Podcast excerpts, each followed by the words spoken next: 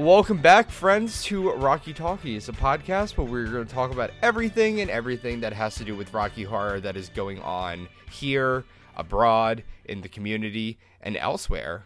My name's John. I'm Aaron. And I'm Nikki. How are we doing today, folks? I have a sinus infection. I'm fine, but I sound like this now forever. How are you, Aaron? Oh, I'm okay. It's been a busy week, lots of work, lots of pornography, but we'll get there. Oh. How about you, John? Do you watch watch any good adult movies? No, uh, I don't really have time to watch adult movies anymore. I, I work 11 to 7. I stream on Twitch every night at 7.30 shameless plug and then i record this every sunday so uh, my porn watching time has diminished greatly but i will tell you that i'm getting better in overwatch i'll tell you that Well, at least uh, at least you're focusing on the things that matter. Burn. yeah exactly and speaking of things that matter let's talk about some rocky news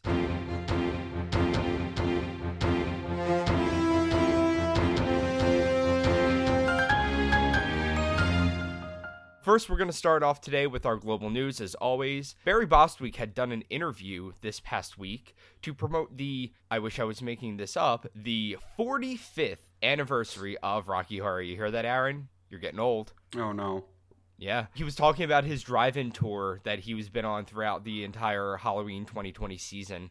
He gave a quick little rundown of the origins of Rocky Horror shadow casting and how it's kind of grown to be what it is today. He absolutely like gushes over the shadow casting community. He is always super nice and willing to work with us. He describes shadow casting as like a major cultural phenomenon. Yeah, I was really impressed. He he knew a lot about the history of shadow casting. He gives the same kind of rundown that we did in our first episode. He condenses it a lot, obviously, for you know the mainstream audience, but he touched on a lot of the same points, and it's clear that he has done his research. Yeah, he also discussed how shadow casting is becoming very difficult in the time of COVID, and I feel like we all have felt that. We've all felt the effects of COVID on shadow casting in the mm-hmm. community. Casts are losing their theaters, screenings and shadow cast numbers are shrinking because it's getting more expensive to screen the movie since the Disney buyout.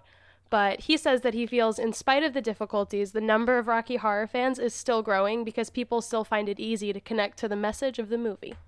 Wholesome content. I mean, you got to remember, this guy's probably seen the movie more than any of us this year, right? I mean, he's traveling around seeing it all over the place. Yeah, valid. So in the interview, he describes the tour. He talks about how excited everyone is to be there, how the audience is able to turn a drive in movie into a really cool party atmosphere, even from the comfort of their own cars. Real cute, wholesome stuff. Yeah, I was fortunate enough to catch one of the drive-in shows that Barry did. Uh, Nikki, you guys did a Barry show with FNS, and uh, it was in a, a mall parking lot, the, the one that I was able to go to. Mm-hmm. Tons of cars, lots of people showed up. There was a great tech setup. They were able to film Barry live and project it up on the screen, you know, as he was doing his big speech told a bunch of really entertaining stories did some q&a it was really fun to see him you know interacting as best as you can the same way that you might have seen barry doing a show you know in the before times Uh, Yeah, I mean, even from like a performer standpoint, it was insane to do a Barry show. So many people came out just because Barry was there. Like we offered a VIP package so you could pay to like meet him and talk to him. Meet and greets in the time of COVID are kind of on the fence for me. hmm But you know, like you can do whatever you want if you're hosting it. But it was just a lot of fun. He was super great. He was super fun to hang out with. He gave a very generous donation to the cast and like we just had a really fun time for all those shows that we did. He was very big on the whole asshole thing and was even wearing a pair of underwear that said asshole on it. And in the interview, he even told a story about visiting a cast in LA and gifting them a signed pair of underwear too. Yeah, that's kind of his thing at these things that he shows up to. He likes to distribute signed pairs of underwear. The New York City cast actually has a pair of them too. Barry genuinely does seem to enjoy interacting with Rocky Horror fans. He's one of the stars that's embraced the cult following. He hasn't gotten as annoyed as some of the others. So in the interview, he discussed having the realization that Brad was the role that he'd been recognized for forever. I disagree. I think he was most well known as the grandfather from Teen Beach Movie, but I guess that's neither here nor there. Spin City for life. Glee. Oh my gosh, I was watching that recently. I watched it because my partner had never seen it before, so I showed it to her.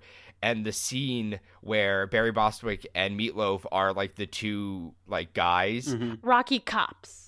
the Rocky cops, when they're talking with Sue Sylvester, I was like, Savannah, do you know who they are? And she was like, Am I supposed to? I was like, Yes. yes, you Oh are God. supposed to know who they are. Admittedly, Barry looks markedly younger in that. Meatloaf has looked the same since like the early 2000s. So, like, that one was an easy peg, but Barry, come on, look at him. We might have to revoke her Rocky Horror card. I'll tell her that after we're done. Regardless of where you recognize Barry, you know, he has always said that he thought that Brad Majors was going to be the character that he was recognized for forever. And he had stated that when fans began stopping him on the street to call him an asshole, he said, I had a feeling it was going to be the lead line in my obituary. And honestly, Barry, if it's not, I'm going to be mad. Yeah, uh, that's a little dark, but to to get back, the interview was in part to help bring awareness to the National Independent Venue Association's Save Our Stages Act. It's an act seeking long-term assistance for performance venues that are shuttered during COVID, which is something that's literally important to every single person on this podcast and listening to this podcast because without performance venues, we don't perform. So, if you'd like to learn more about what you can do to help, visit saveourstages.com. Nice, and a bit more of a how the hell is this about Rocky news? Patty O'Hagan is selling his house. Who? Yeah. Uh, so this came up the other day. The Lodestone property website featured an article uh, about a home being sold by Patty O'Hagan. And for those of you who may not know, which is going to be basically everybody except Aaron, Patty O'Hagan was the original London cast person who portrayed Eddie and Dr. Scott. Yeah, So now you're caught up to speed. yeah, that's right. He was also a founding member of the Pip Simmons Theater Group. So that was a experimental theater group that did shows at the Royal Courts Theater upstairs. That's where Rocky would eventually premiere in London in 73. He also starred in an early 70s show called The Pipkins, which was meant to rival Sesame Street. It was like Sesame Street, except really creepy in a low budget British kind of way. Fun fact, Patty's actually the reason that Eddie plays the saxophone at all.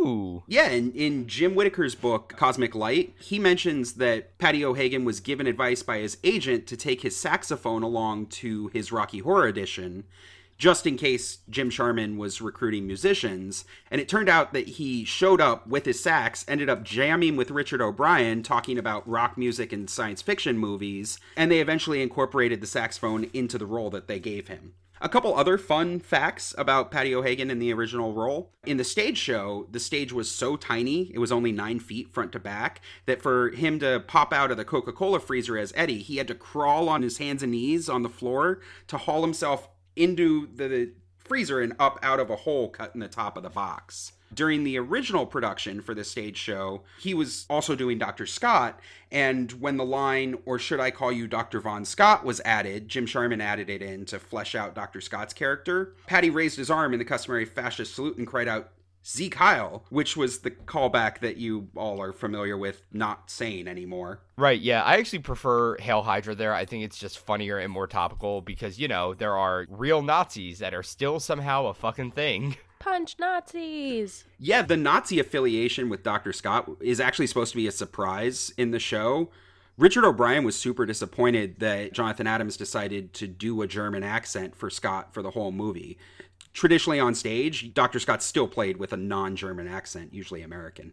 Patty also played Eddie and Scott in the 1975 show in Japan, in Tokyo and Osaka, and that cemented Rocky as an international theatrical sensation. They're all treated like pop stars. So, Patty, in the article, he says that he'd get free drinks at restaurants and that sort of stuff. But don't forget, it was very small then. You could go out to supper at the casserole that was down the King's Road at World's End, and famous rock stars just walked in, like Mick Jagger and David Bowie. It wasn't a huge, crazy industry like it is now. So obviously, the celebrity's treatment was a little different than it is now, but it's still really cool that he got to experience it, especially for Rocky Horror. Hell yeah. Patty didn't take part in the initial US Broadway run of the show and was replaced by Meatloaf in the movie. He seems to think that this was totally the right call. In the article, he states about Meatloaf, he was much better than me, I have to say. He's got a great rock and roll voice. Yeah, in the years since Rocky, him and his wife Judith, they've been married for 50 years, decided that they wanted to have kids. Patty retired from acting and he started working as a design and technology teacher. He taught in classrooms for a while before moving on to run the Department of Education's Arts Qualifications Accreditation process. About 10 years ago, he fully retired from work and moved to the house that he's now putting up for sale. Oh, and in case you were wondering, the house is 1.4 million pounds. If you were interested in purchasing a $2 million house in the UK or just seeing pictures, we've got a link to the article in our show notes. It's very fancy, so check it out if you want to see how the other half lives. So, next, how about we talk about something that we can all afford? I think that sounds a little bit better. For all of you with an inner scene kid in your heart, Hot Topic recently launched a line of ugly Rocky Horror Christmas sweaters. Ooh. Now, let me be clear. They are very, very ugly. Okay. Like, honestly, I'll be realistic with all of you. Sometimes when I see ugly Christmas sweaters, I'm like, yo, those are actually really cute. hmm But let me be explicitly clear when I say that these are legitimately ugly. They Aw. really Shut up. they really really really dig home the idea of the ugly Christmas sweater. They have like red and green franks on them with like little tap dancing Columbias all over them. What makes it even worse, I think, for me, is the fact that they aren't actually even sweaters. Oh. Yeah, they're like traditional like ugly sweater print, but they're on things like crew necks, t-shirts, tank tops, hoodies. They're not like the actual like really thick wool ugly sweaters, you know? It's just like the typeface on it. Well, that's unfortunate. I I would have been first in line if it was actually a knit sweater. Let Yep. uh, these things are terrible. I mean, I, I guess that makes them perfect for people who want to wear them ironically, right? Oh my god, shut up. They're so fucking pretty. Okay, they're an online exclusive. If you want to rock one for Christmas, go check them out at Hot Topic. I don't know. I, I appreciate, right, that Hot Topic, no matter what decade it is, you can walk in there and you will always see some piece of Rocky Horror merchandise. I remember walking in there 20 years ago and seeing Rocky Horror stuff. I remember walking in there, well, a year ago now and seeing Rocky Horror stuff. The only difference is I have to stare at a bunch of Rick and Morty crap now. Speaking of cartoons, did you guys see that there was a Rocky Horror reference in Bless the Hearts? I did. I did not. So, for those of you who don't know, Bless the Hearts is an animated show on Fox, and they did an episode recently that featured Rocky Horror pretty heavily as a plot point. It's a show about a working class family living in North Carolina, and it's very reminiscent of King of the Hill. It's blue collar parents with a very artsy kid who all love each other but don't quite get each other. It's a larger commentary on the cultural differences and similarities between liberals and conservatives and between different generations. So the show was created by Emily Spivey, who, if you don't know her, she has worked on Saturday Night Live, Parks and Rec, Mad TV, and now she's working for Bless the Hearts, which is now currently in its second season. The three main characters in Bless the Hearts are voiced by pretty big names Kristen Wiig, Maya Rudolph, and Jillian Bell.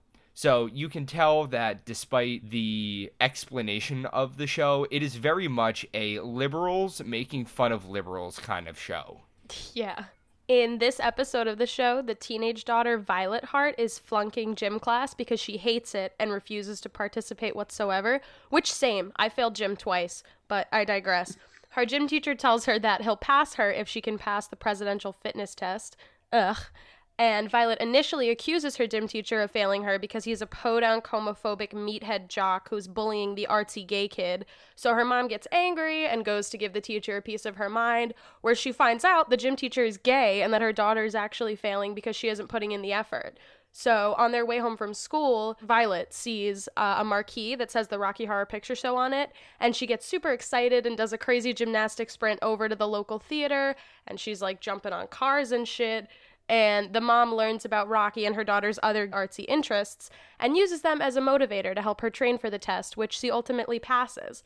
So at the end of the episode, the whole town turns up dressed in costume to attend Rocky Horror, and Violet decides that it's too mainstream and leaves. It was totally a jab at Rocky people and liberal theater kids in general, But it does have the overarching message of don't judge people based on what they look like, sound like, or where they live. Just because someone is from a small town in the South doesn't mean they aren't just as excited to dress up and go to Rocky as you are. Yeah, it was a fun reference. It was short, but it still was a pivotal part of the episode. I thought it was pretty fun to watch. It's not the first time that Rocky's been used in an animated series to discuss difficult situations, though. American Dad, a show with a very similar format, conservative parents, an artsy son. There was an episode in 2011 uh, called Dr. Klaustus, where Steve pretends that his gay next door neighbors are his dad's because he's embarrassed to introduce his new girlfriend to his conservative parents. His real parents find out when they see Steve, his girlfriend, and the neighbors shadow casting Rocky in the neighbor's living room. So they all have to figure out how to find common ground together, and Rocky's kind of used as a catalyst for that. Yeah, Rocky was also referenced in King of the Hill, which is another show with a conservative dad, middle of the road mom, and an artsy kid. The episode was called The Peggy Horror Picture Show. It aired in 2007. And the mom character, Peggy, meets and quickly becomes close friends with someone named Carolyn. She doesn't realize until later in the episode that her friend is a guy and Carolyn is his drag persona. So Peggy learns about the drag community and her new friendships with Carolyn and the other queens she meets help her become more confident in herself and comfortable in her own skin. And while we're talking about cartoons that incorporate Rocky Horror into it, y'all remember the Boondocks, right? The show that was on Adult Swim? It was a show about a black family, grandfather, his two grandsons. They lived in like a white suburb. The show itself focuses like really heavily on racial and social class issues. But there was this episode called Pause. It aired in 2010, and the character, Granddad, you know, he's cast in a play that isn't like a Tyler Perry's Madea play, but it's like totally a Tyler Perry Madea play, you know? The character who isn't Tyler Perry, but like totally is, dresses up as Frank and performs a Time Warp esque song called It's Alright to Cross Dress for Christ. And there's like a lot that goes on in this episode. I'm sure you can find it somewhere online if you're interested. The show writers have a lot to say about like Tyler Perry and how he does business, but the overarching message of the episode is how much it sucks that being gay is often really difficult in the black community and how people should just be able to openly be who they are instead of having to jump through hoops to attempt to justify their sexuality. Mm-hmm.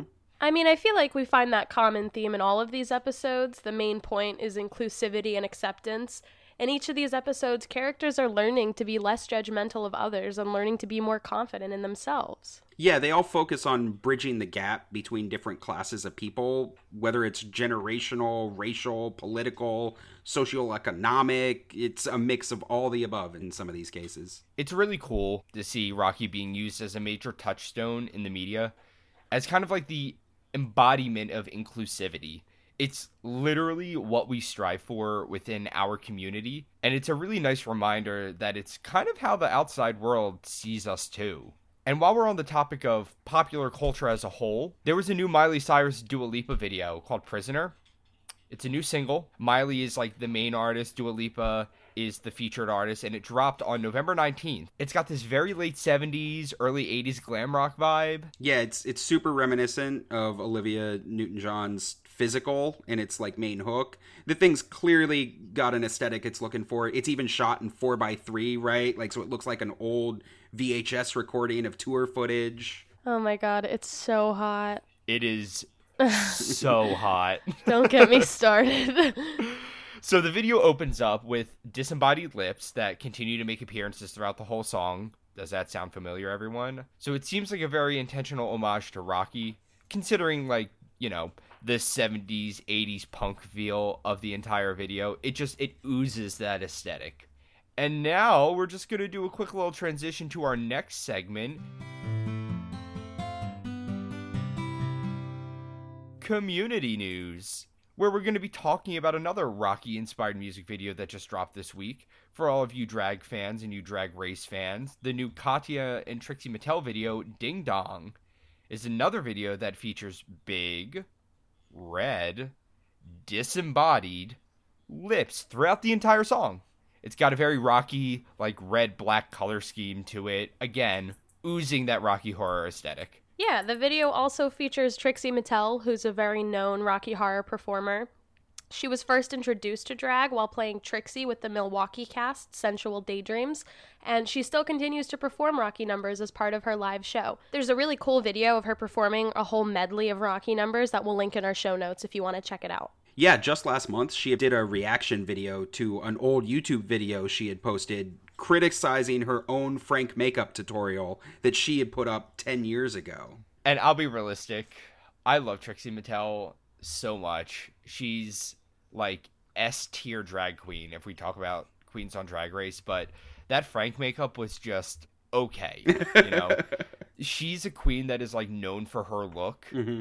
and her her makeup was just okay in that video. It's not horrible, but I wouldn't call it like over the moon Frank drag makeup, you know? But it was really, really, really funny watching her get horrified by how bad that she thought that she was. Mm. And obviously, her makeup game is like a million times better now. I actually ended up meeting Trixie two years ago at New York City DragCon. The New York City cast was asked by Mimi Imfurst who is another drag race contestant from season three because she was doing like a rocky horror themed booth and wanted other people to like stand with her. So at the beginning of dragcon they have all the queens that are being represented at the convention walk down the pink carpet and we were able to walk down with Mimi Imfurst. So mimi was frank and all of us were like magenta riff brad janet etc and when we were backstage getting ready to walk down, Trixie actually came up to us right before she walked out onto the pink carpet and was like, I absolutely love this aesthetic. I love all of this. Your costumes are so accurate. And every single one of us promptly shit our pants.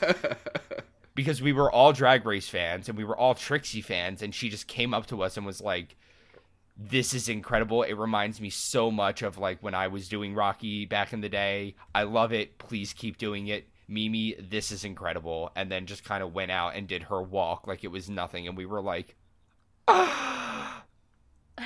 amazing. Love Trixie. Love everything that she's done for the Rocky Horror community. Love her, everything she's done with the drag community. Trixie Mattel, please notice me it's fun to see her still doing stuff like this, right? I mean, even if it's just you know being featured in another drag queen's uh, music video, but keeping the Rocky aesthetic going on. That's that's what they're doing this year. It's 2020, you know, that's what they can do. Yep. Speaking of 2020, we got virtual shows coming up. The Ordinary Kids have their virtual show that's happening this weekend.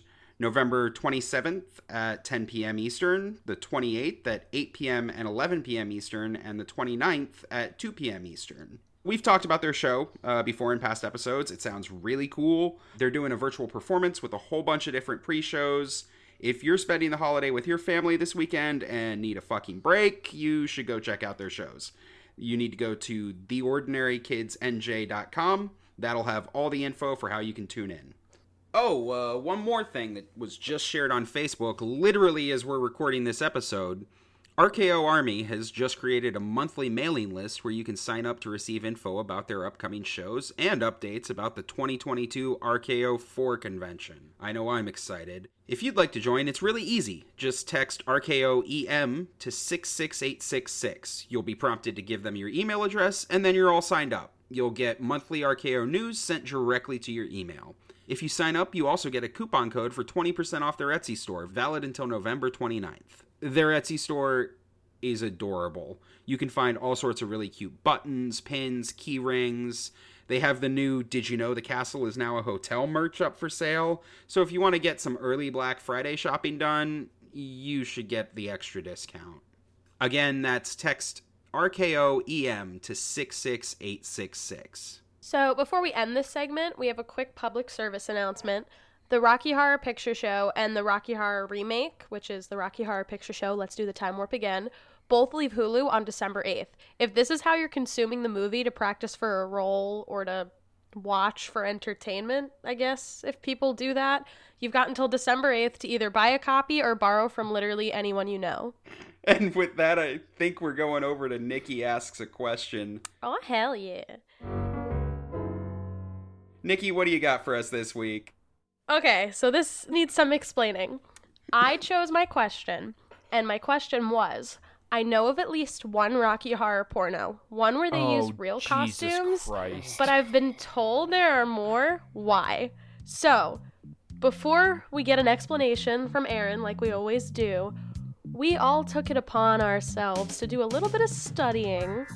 And we watched basically every Rocky Horror porno we could find in the span of like three days. So, without further ado, Aaron, please explain to me in thorough detail the reasoning for these pornos. Oh my god. okay. Why do you do this? I love pain. So, fortunately for us, it's the future, and pornography is available at the click of a button, even Rocky Horror porn. So, there's a couple of films that folks are generally talking about when they mention a Rocky Horror porno. There's the 1986 Rocky Porno video show, or the 2011 Rocky Horror porno show. There's also the 2002 Funky Fetish Horror show, and a couple other minor spoofs, but those are the three that you're actually going to run into. Are you somehow about to turn my question about porn into a history lesson? Nope. John's going to do that. You're damn right. It's my turn, bitches. so, sit back and let me take you on a journey through Rocky and porn and their intersectionality. First, we're going to talk about the Rocky Porno video show, which is a 1986 parody film. Everything in it is horrible. It's so bad. There's like a Bad Sweet Tea parody song. Mistress Tantala, who's a, a big porn star back in the day, uh, is the Dr. Frankenfurter like equivalent character in the show. It was released by Raven Entertainment. It's bad.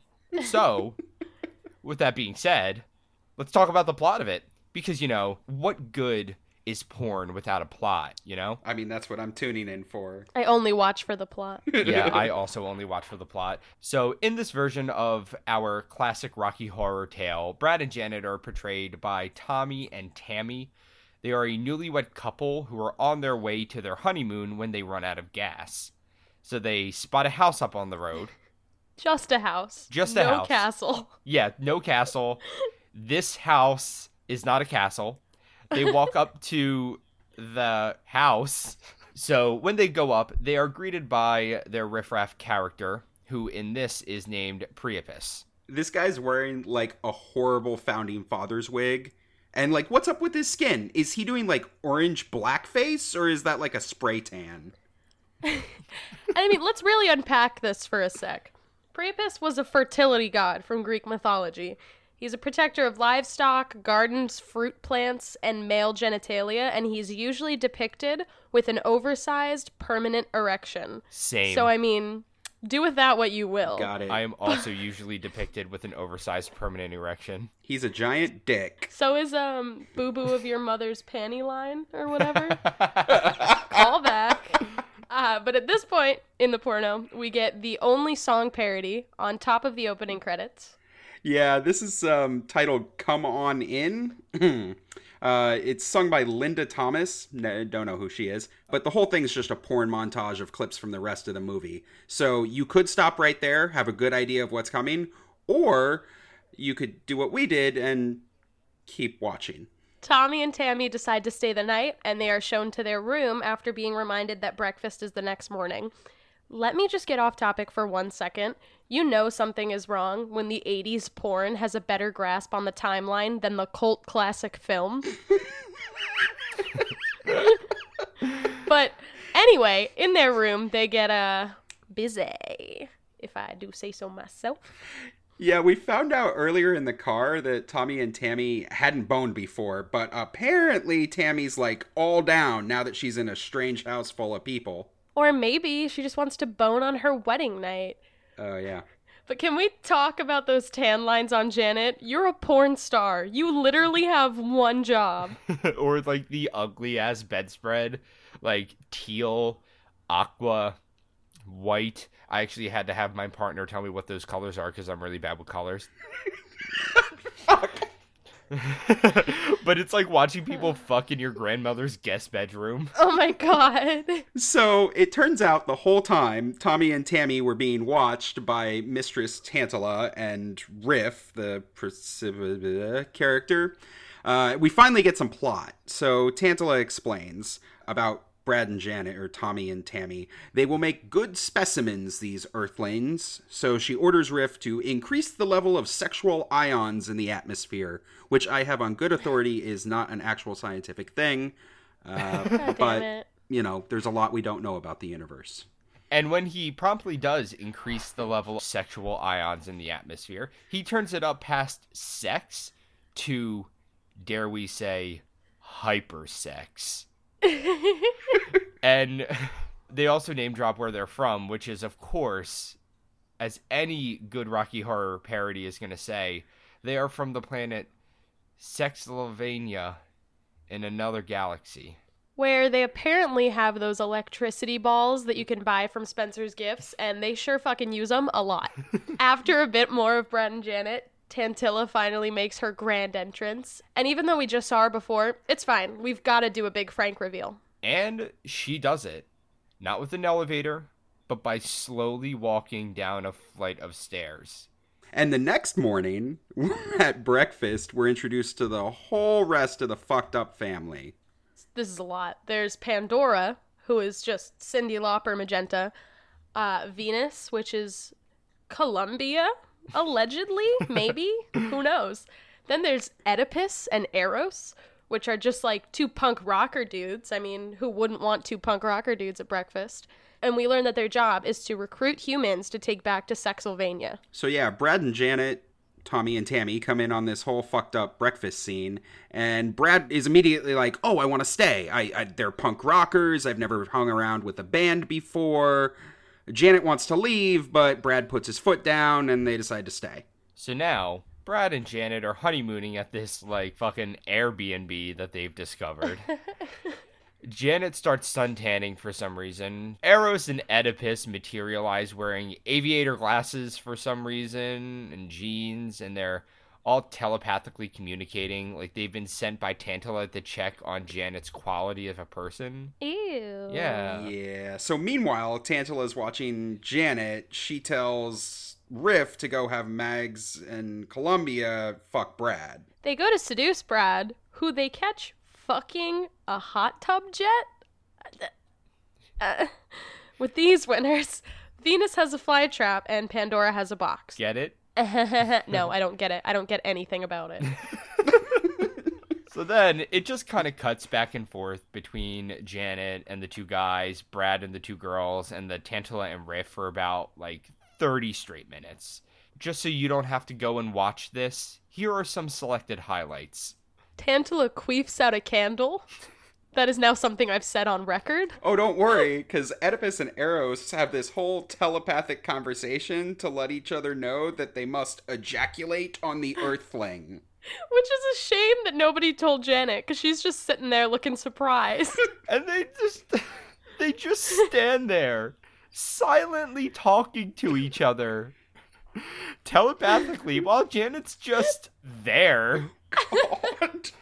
And we find out that Janet, of course, sucks like a Sexlovanian swamp sucker. Hold on, hold on. This implies the existence of a thing called a Sexylvanian swamp sucker. but also, is that a compliment or an insult? They don't even get into the lore of Sexlovania and the fauna that exist there, but apparently there is a Sexlovanian swamp sucker that is known for sucking very well, and Janet clearly is on par with it. Is it Oh my god. is it like a hermit, right? Or is it like an animal type? I hope it's like a like a hermit. Like these are there's just these swamp suckers that are in the swamp and they're like they're these hermit ladies who suck really well and not Yeah. like a rejected dragon looking thing.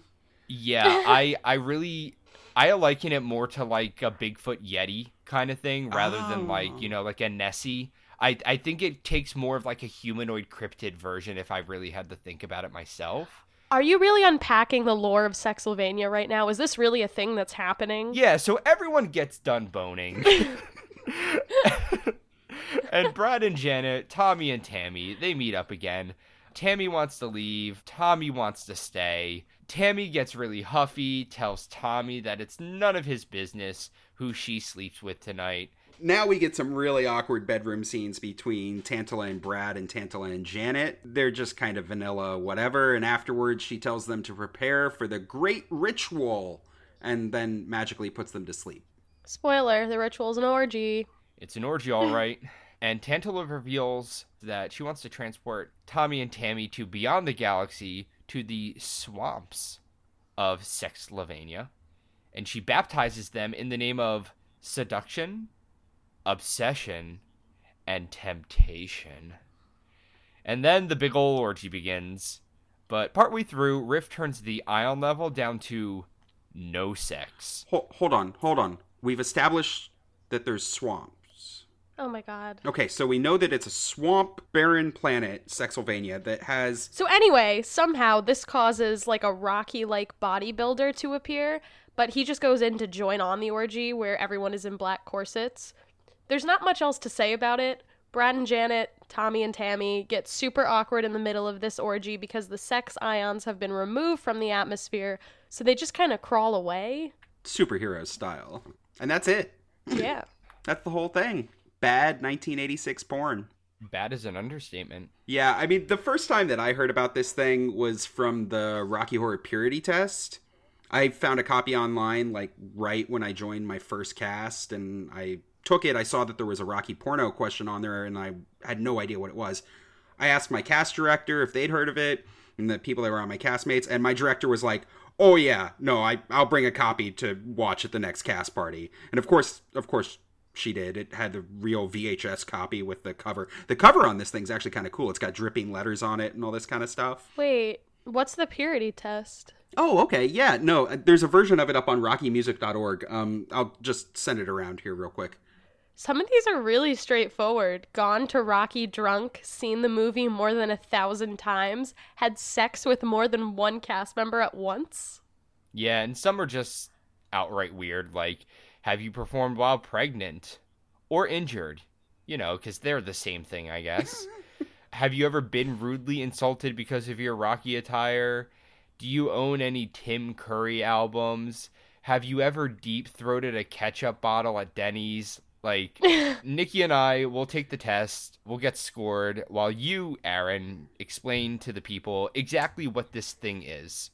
Sure. So a lot of this information's well documented by Sean McCourse. He runs rockymusic.org. The purity test was originally created sometime in the mid to late early 90s, so around 92, by a guy named Rob Rombauer and Janelle Adair. He ran a bulletin board local to Atlanta, Georgia, all the way up through late 1997 when it closed down. It suffered the same fate as most pre internet digital communities. Sean from Rocky Music preserved the purity test through 1995. He updated earlier references that were to Waffle House to change them over to Denny's, and he frequently posted it and amended it. The changes over time are well documented up on the Usenet archive, and the version that he presented on Rocky Music has pretty much remained unchanged for the last 15 years. Funny story, the way that I know that it remained unchanged is because I remember when I first printed out a copy of this test so that I could fill it out with the other people that I had just, you know, joined cast with.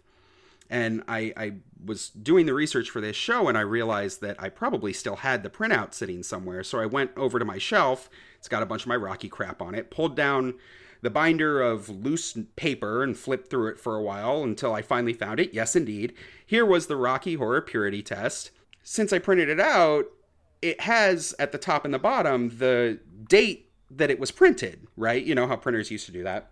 I went and I looked at it. Turns out I printed it on November 22nd, 2004. No way. So 16 years ago today, I was talking about the same damn thing. That's so weird. I was four. Oof. Funny how history repeats itself. Uh, All right, y'all, let's go over these scores. So, um, I got 107. No way I got a higher score than you. Well, Nikki, that's because you're a slut. Hey, hey, guys, Shut the fuck up. guys, I, I scored 167. Okay. Yeah, because Aaron's a slut. yeah. No, it's because I've spent way too much money on some of the stuff that it has on here. Our producer Meg, the New York City director, my wife, free points on the test. Uh, she did this too. She scored a 134. So I'm the baby out of all three of you with this. Nice.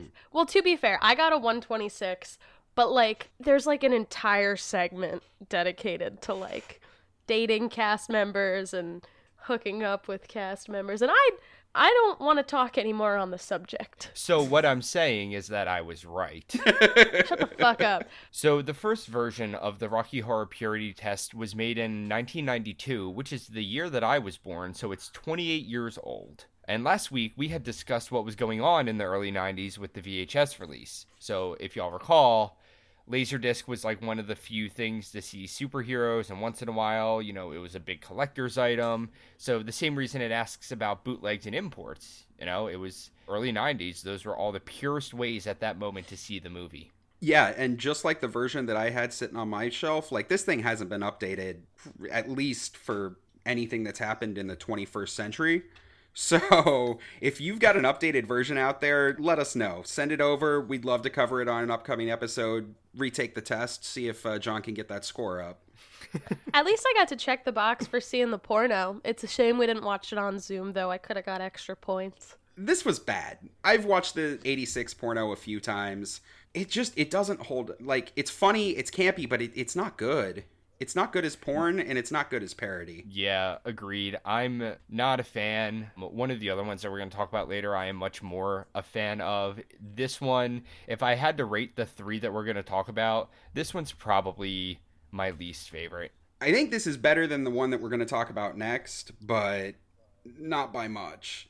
I mean, do you want to just get into it now and get it over with? Sure. Yeah, so the second one that we've got on the list here is the Funky Fetish Horror Show. So this is probably the least rocky of the three of these, but it's worth going through because the plot is at least vaguely Rocky related. I, I don't know. Let's get into this. Yeah, so the plot of this one, the Funky Fetish Horror Show, is pretty much what you would expect, but it's so, so, so bad. It's honestly kind of hard to keep track of the uh, quote unquote plot of this one. So, Brad and Janet's car breaks down. They go to a castle in the rain. This time it's an actual castle, not like a fucking Airbnb. And Frank, who is a time traveling transvestite in this one, causes them to change into BDSM fetish outfits and makeup. They have lots of sex. They're all wearing very glittery fetish wear. There's a lot of industrial looking sets. There's no music, which is very uncomfortable. Frank tells them that they are now his ambassadors to Earth, and then they wake up in the car. Was it all a dream? Was it not a dream? Well, no. Frank has left a crystal from the castle behind. Brad and Janet smile at each other, and then the credits roll. And that's it, kind of. So you would think, based on that description, right, that this is, oh, okay, so this is a f- fun, short little updated spoof. No, it is not. This thing is an hour and 46 fucking minutes long. I, I literally think that they used every single second of footage that they filmed and they just strung it all together. It is so bad. Let me tell you, the intro for this thing is these like nasty looking red lips. They're wearing like, it's got to be like glow in the dark lipstick or something. And they just they're not even singing. They're just mouthing some asmr style like dirty talk for way way way way way way way too long. That's it. That's the only like rocky related song air quotes. It's it's like spoken word nonsense you know? There's a couple of things that are okay versus the original porno right? They have a castle. There's an enter at your own risk sign. The characters are actually named brad janet and frank. That's cool. Frank's actually a dude wearing stockings and heels. Admittedly, he's like this mall ninja looking Eastern European dude, but uh, sure. There's there's one dialogue choice in, in it that makes you feel like it's Rocky. At one point, Frank does say, "Don't dream it, feel it." Is it about his dick? There's also a throne uh, at the end of the movie. Um, but it doesn't look like the Rocky throne. It's in fact, I'm pretty sure it's just a chair. I think I just wrote down that he sits in a chair. I mean, let's get into the minuses though, if we're gonna talk about pros and cons. This one didn't have a funny theme song, so like, what's the point? I mean, that's all it really needed. And it really lacked the bad camp feel of the 1986 porno. There was no truly outrageous dialogue, it was missing blowing out candles, Mistress Tantala, or hypersex. And there was a boring blacklight sex sequence that seemed to last forever. Yeah, I think the entire budget for this movie went to Hot Topic, Leg Avenue, Home Depot, and PetSmart. Because, like, this thing is just neon. Like, the whole thing is a lot of fetish stuff. It's a lot of, like, leather shoe fetish. Like, there's puppy play. It's definitely more into the kink side of things. Um, but I don't think the director knew that. I think that he thought he was shooting some kind of cinematic masterpiece because there's just long, slow dolly tracking shots. But he put the thing together and he forgot to put music on the whole thing. Like 90% of the thing just doesn't have music. Even if the porn was good, which it's not, it's pretty much unwatchable without the music. I literally had to turn music on on my iPod while I was watching this so that I didn't get bored. It's that bad. like this this one fails the basic requirement of being watchable pornography. I got to give this one a pass. I I think it's the worst of the 3. If you're going to sit down and try and get people to watch Rocky porn with you to have a laugh, this is not it. You are going to cry and probably just have an awkward conversation about why you watched disgusting porn for an hour and 45 minutes. Right. Now, if there is a porn that everybody wants to actually sit down and watch that is Rocky related, I'm going to recommend this one. I feel like this one kind of takes the cake. Mm-hmm. The Rocky Horror Porno Show, which was released in 2011. It was released by Wicked Pictures.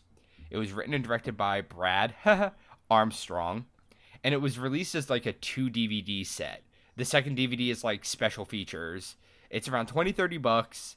These days, you can still actually get the DVD of this one, or you can just find it at most friendly neighborhood porn websites. But of course, if you're doing that, then you're missing the special features. The website describes it as, and I quote, Rocky fans prepare for the second best movie watching experience of your life. Wicked Pictures and award winning director Brad Armstrong would like to make a toast. May we introduce Rocky, a porn parody like no other that pays homage to the hilariously naughty cult classic. Don't dream it, see it. We guarantee complete satisfaction. Get it? It's No. fun- Oh, okay. Well, um, there's a part in Sweet Tea where he says Oh, yeah? anticipation. Oh, they're, okay. they're yeah, they're playing on it there. Uh-huh. Yeah. uh huh. See, it's funny because now I've explained it to you. Yes. Yes. And just to be clear, for legal reasons, we have to clarify Rocky is spelled with an I here, and horror is W H O R E. So it's the Rocky, spelled with an I, horror porno show. Yes. So they've produced four original parody musical numbers in this, and some of the dialogue has nods to like the original Rocky Horror fan base, and it even has Ron Jeremy in it. If I had to give my professional opinion on Ron Jeremy in it, he definitely showed up. I think that that's about the only thing you can say about his performance in this. There's a special feature that shows him literally falling asleep in the wheelchair that he's sitting in, playing Dr. Scott, in the middle of a porn scene. This one's actually hilarious. They clearly care about doing fan service. It has uh, we'll we'll talk about it here in a, in a bit. This the community kind of centered around this one when it was in production and stuff. But if there's a porn to show people, it's this one. So let's give a brief plot breakdown. Although, if you're familiar with Rocky, you're roughly familiar with the plot here. They actually try and keep it pretty close. Yeah, so Brad and Janet's car breaks down at the beginning. They fuck in the car. As you do. That happens. Yeah, as you do, as they clearly did in the movie, of course. Uh, they see a motorcycle. They walk to a castle, which is now a hotel, with the newspapers over their head. Riff and Magenta greet them. They assume that Brad and Janet are from like an agency for a porn shoot. There's uh, Sweet Tea with Frank, who is the director. Nice throne. It's pretty. They also play like ragtime porn music throughout it, and I'm not going to sit here and specify which is the best type of porn music, but ragtime porn music is better than no music, in my opinion. I'm looking at you, Funky Fetish. The criminologist, who we'll talk about in a second, uh, he introduces the lab scene. It's a, like a full blown multi tier lab set. It has statues, speakers, like all the shadow casting props that you would expect. Yeah, once they're in the lab, they introduce Rocky. Uh, she is a big breasted blonde Swedish bimbo, and Frank sings her the hit song In Just Seven Days I Can Make You a Porn Star. Ah, yes. Mm-hmm. Don't you all remember that one? Frank offers Brad and Janet a room. Janet tells Brad there's no way she's sleeping in the car, so they agree to Frank's proposition. Uh, Magenta manages to somehow have a worse accent than the remake, Magenta. Brad and Janet go to bed, Columbia goes to bed, and Freddy shows up. That's Freddy with an F, definitely different than Eddie. Freddy, he shows up. He climbs up the outside of the castle, poorly, and through Columbia's window. Fun fact Columbia gives Freddy her gum so that he can chew it while she, uh, well, chews on him. And Oh that all happens to a wonderful stock music version of Shake, Rattle, and Roll. Freddie and Columbia go at it for a while, but he stops and tells her that he really wants her to stop doing porn. She responds she can't. She loves it too much. So he sings a song about how much he loves banging her and how he's gonna murder Frank. One of the lines in this, I kid you not, I'll rip off your head, skull fuck you till you're dead. Wait, is he skull? Wait, ripping off Columbia's? Oh no, head or he's gonna Frank's he want head? he wants to rip off Frank's head. And then skull fuck Frank's head until Columbia's dead. No, no, until Frank is dead. You Oh see, my it has to rhyme. So he's saying to Frank, "I'll rip off your head, skull fuck you till you're dead." Right. Mm-hmm. So he is insisting that he's gonna rip off Frank's head, and Frank is still gonna be alive Uh huh. afterwards. right. Okay. I mean, now when I'm people get up. beheaded, they're still alive for like three minutes. Valid. Citation needed. Okay, so Frank interrupts this wonderful conversation that F- Freddy and Columbia are having and does what you'd think. He kills Freddy, chops off his head. Uh, absolute worst prop head you've ever seen, but probably one of the most screen accurate pickaxes you'll ever see. So it's got that going for him. So obviously, Columbia's super sad, but Magenta comes in to console her and their matching clit piercings. Uh, and then we go to Janet's bedroom scene, which has more accurate color than the Blu ray, might I add. Just saying. But it's full of bad one liners, and there's a Sins of the Flesh reference. They say, Satis, say it, faction. Uh, and then Brad's bedroom scene has Mona and Lisa, and they do Brad's floor show makeup before they fuck him to the stock music of the Austin Powers theme. Hold on, who the hell is Mona and Lisa? I think they're just these two characters that they wrote in so that Brad didn't have to be gay. Oh, right. Wouldn't want Brad to be gay in Yeah. Rocky Horror. That would be a problem. Frank catches them and makes them leave, and then does nothing with Brad because, you know, like we said before, can't be gay, which is totally a letdown. Like, I feel like that would have added a lot to the plot. But anyway, Riff then calls Frank to tell him that Rocky escaped, and TP Scott is at the door. That's Ron Jeremy. All right, that brings us to dinner, where toast is thrown, so that's appreciated. It's revealed that Scott is writing a story about pornography, and Frank is super suspicious because he thinks that Scott's trying to shut porno down. Like one man could do that. Ron Jeremy just manages to look confused the whole time. Nothing happens. It's honestly just as boring of a dinner scene as dinner scene is in the real movie. Riff and Magenta have elbow sex, and then they have sex sex. We cut back to Krim. He's covered in toilet paper at this point. And then Frank chases away Riff because he's not allowed to fuck Magenta.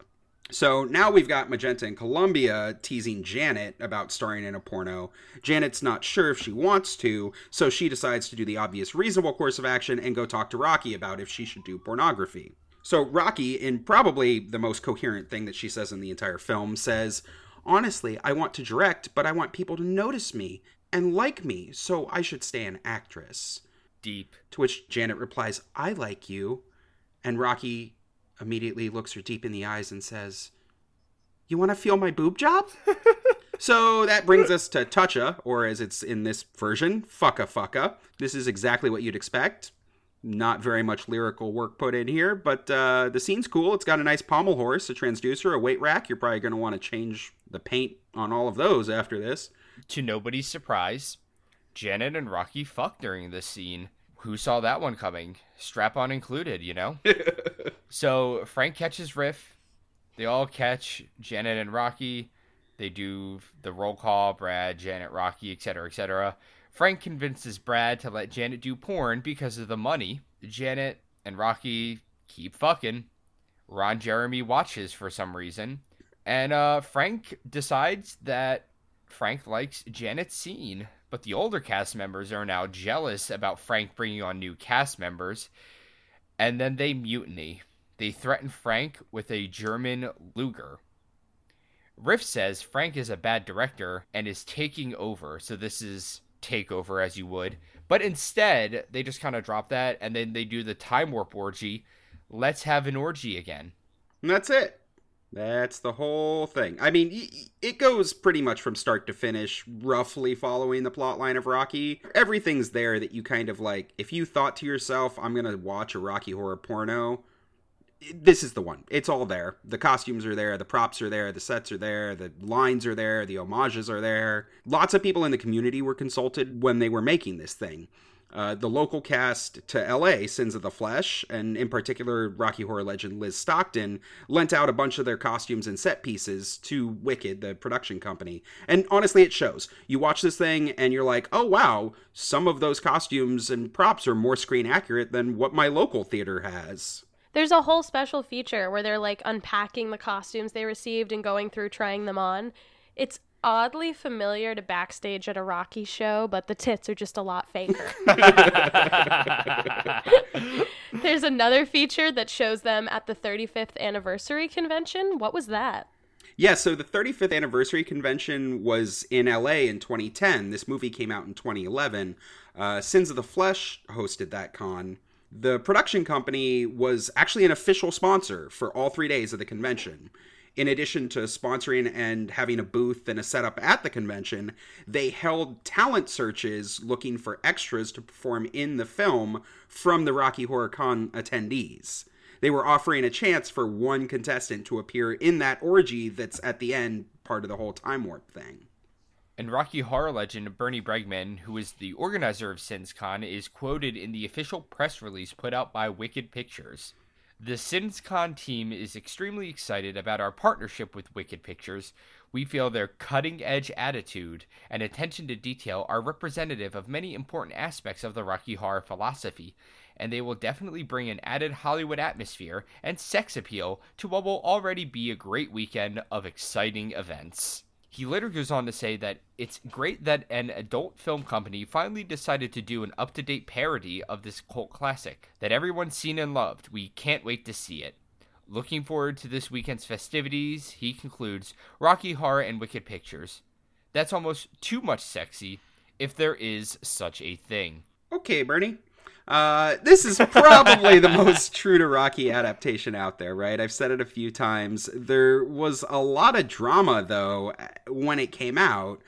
Rumor has it that Richard O'Brien was so mad that they were planning to show the porno, admittedly without the porn, at the 4711 convention in Atlantic City the next year in 2011 he threatened to pull the rights to show Rocky at the con unless they cut the porno from the schedule. Now, that's just a rumor. I read it online. Uh, I've heard it from other sources as well, but I mean, obviously Richard was not happy. He's always said that he's in, he doesn't like the porn adaptations in any way shape or form. He has publicly said that he thinks they borrowed or stole his intellectual property mostly because they were mimicking the songs. Regardless of Richard's feelings for this, that didn't stop it from getting released. It was critically acclaimed within the adult film community. In 2012, it cleaned up at the AVN Award Show. And for those of you who may not know, AVN is the largest adult film award show. It's been held since 84. It's kind of considered like the porn Oscars. So in 2012, the Rocky Horror parody won. It won Best Parody Comedy, Best Director of a Parody, Best Non Sex Performer for The Criminologist. We'll talk about him in a second uh, best screenplay for parody, best editing, best makeup, best DVD extras, best art direction. It was basically the Hamilton of porn during that year. I mean, the only one of the I, I I can't say that I've watched all the other contenders in 2012. My pornography history isn't quite that good, but I gotta say the DVD extras on this thing are actually really funny to watch. They're almost as entertaining as the movie is itself, so they definitely earned that one. So this came out in 2011. They cleaned up at the awards show in 2012, but we haven't really heard much about it since, right? It's been out there. It just kind of gets brought up every time somebody goes, "Hey, you know, there's a Rocky porno." Uh, so we wanted to do a little bit of research and find out where are all these these players now, like an updated VH1 style. Where are they now? So Brad Armstrong, he played Freddy, and he was the director and the writer. He has acted in 299 videos since 1989. He majored in commercial art and advertising, and he has been a director with Wicked Pictures since 1996. And his IMDb bio wins for most likely I wrote this myself award. it says that he is a uniquely gifted visual stylist with a complete mastery of his storytelling skills. Brad Armstrong shines among his contemporaries in his ability to combine photographic elegance with the smoldering sensuality and dynamic narratives. Ooh. I wish someone would say all that about me. Damn. Just keep in mind, this is the guy who has directed 178 pornos since 1995, including winners like Men in Black, a hardcore parody, or Magic Mike XXXL, a hardcore parody, which in my opinion seems unnecessary cuz like isn't Magic Mike, you know. Hot. Ugh. So next up, so next up is Mac Turner, who plays the character Frank and Beans, not to be confused with Frankenfurter, of course. So Mac Turner was thrust onto the scene in the early 2000s with such gems like "Pop My Ass," "The Babysitter 20," "MILF Seekers 3, 6, 7, and 10," "His Cock is a Monster," and swinging in the USA. How can we forget swinging in the Mm, USA? a classic. He also portrayed Santa Claus in 2010's Ho Ho Ho. I get it. Oh I my get it. Yeah, see, it's funny. But since doing Rocky Horror, he played Scarecrow in Not the Wizard of Oz XXX, greatest name ever. He sang ditties in that one, like Friend of Mine, I Fucked a Witch, and my favorite, I Wonder What Is Happening. and he also performed in a an adult film called Wet Food 3. Nope. No. Moving on. Yep. No. We're not going to talk about that one. yeah, that's a pass. All right, so Randy Spears. This is the guy who played Stiff Staff. I, I think for those of you, uh, Jesus. yeah, that's Christ. riff. it gets me every time. Yeah, so this guy apparently is like an adult film legend. His best known pornos are like the Sex Trek movies. He played the lead role Captain Quirk, spoofing Captain Kirk in those.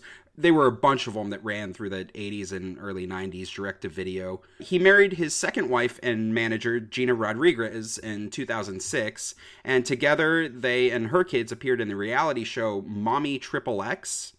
This was the 13 episode series that aired on Crackle and Hulu. Uh, he left porn in 2011. Since then, he did some voice acting work. He was the voice of Mind Quad on American Dad. More recently, though, in 2018, he was part of the Stormy Daniels story. Oh shit. What? Yeah. So him and his at this point now ex-wife Gina uh, tried to help Stormy sell her story. He was mentioned in the book that came out about the whole Stormy Daniels scandal. Things haven't been going quite so well though. In 2020, a fan spotted him working in a grocery store behind the seafood counter, and the press picked Oh. that story up kind of kicking the man when he's down. Although it sounds like he's doing what he wants to do, he became an ordained minister. He performs weddings and counsels couples who are having relationship issues, and he speaks at universities and churches uh, about such topics as the dangers of pornography in our youth and how religion saved his life. Oh my god. So a bit of a redemption arc there for our good friend Stiffstaff. Let's move on to Jessica Drake. She played Janet. She got married to Brad Armstrong, which is the guy that played Freddy, and he was also the writer and director. She was born in Texas in 1974, and she was a dancer in an El Paso strip club that featured porn stars and would watch them and thought she could do better. She has starred in 248 adult films since 1999, And in 2000, she was nominated for Best New Starlet at the AVN Awards. In addition to hardcore, she appeared in quite a few softcore films made for cable TV and has made guest appearances on several TV series. She's the director of Jessica Drake's Guide to Wicked Sex, which is a 14 part series. Uh, and there's there, there's a big range here. There's BDSM for beginners, Satisfy Her Like a Legend, Woman to Woman, and then there's also Anal Play for Men, and then a separate video that's just anal. There's there's a lot. There's a lot to unpack there.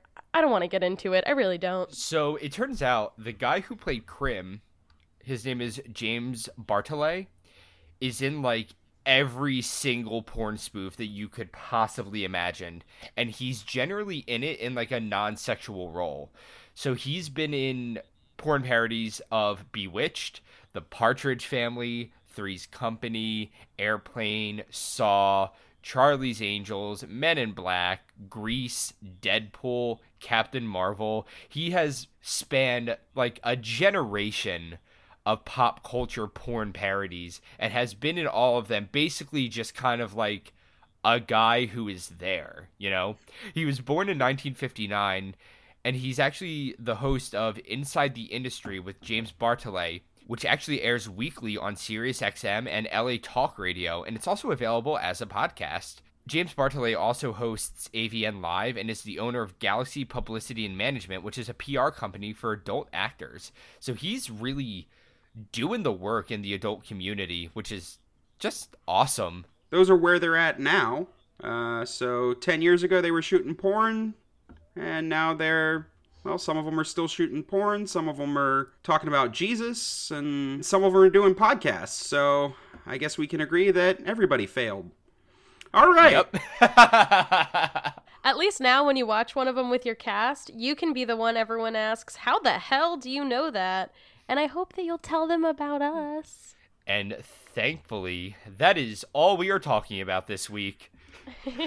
so, before we go, we want to thank everyone who took the time to rate and review our show on iTunes, on Spotify, on SoundCloud, and everyone who watched us on YouTube.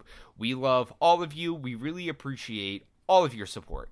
We're on Facebook and Instagram at Rocky Talkie Podcast. So if you liked us, please go check us out there. Also, please write to us. We want to hear about all the cool Rocky stuff you and your cast are working on, and we want to share it on our show. If you're working on a Rocky related project you're excited about, or if your cast is doing a show and you want to spread the word, go to our website, rockytalkiepodcast.com, and fill out our contact form to share with us. We can't wait to hear from you. And of course, we're wishing all our listeners a happy and safe holiday this weekend. Please do everything you can to keep yourself safe so we can keep getting weird together every weekend. We'll see you guys next Thursday. Bye. See ya! What? Peace. What?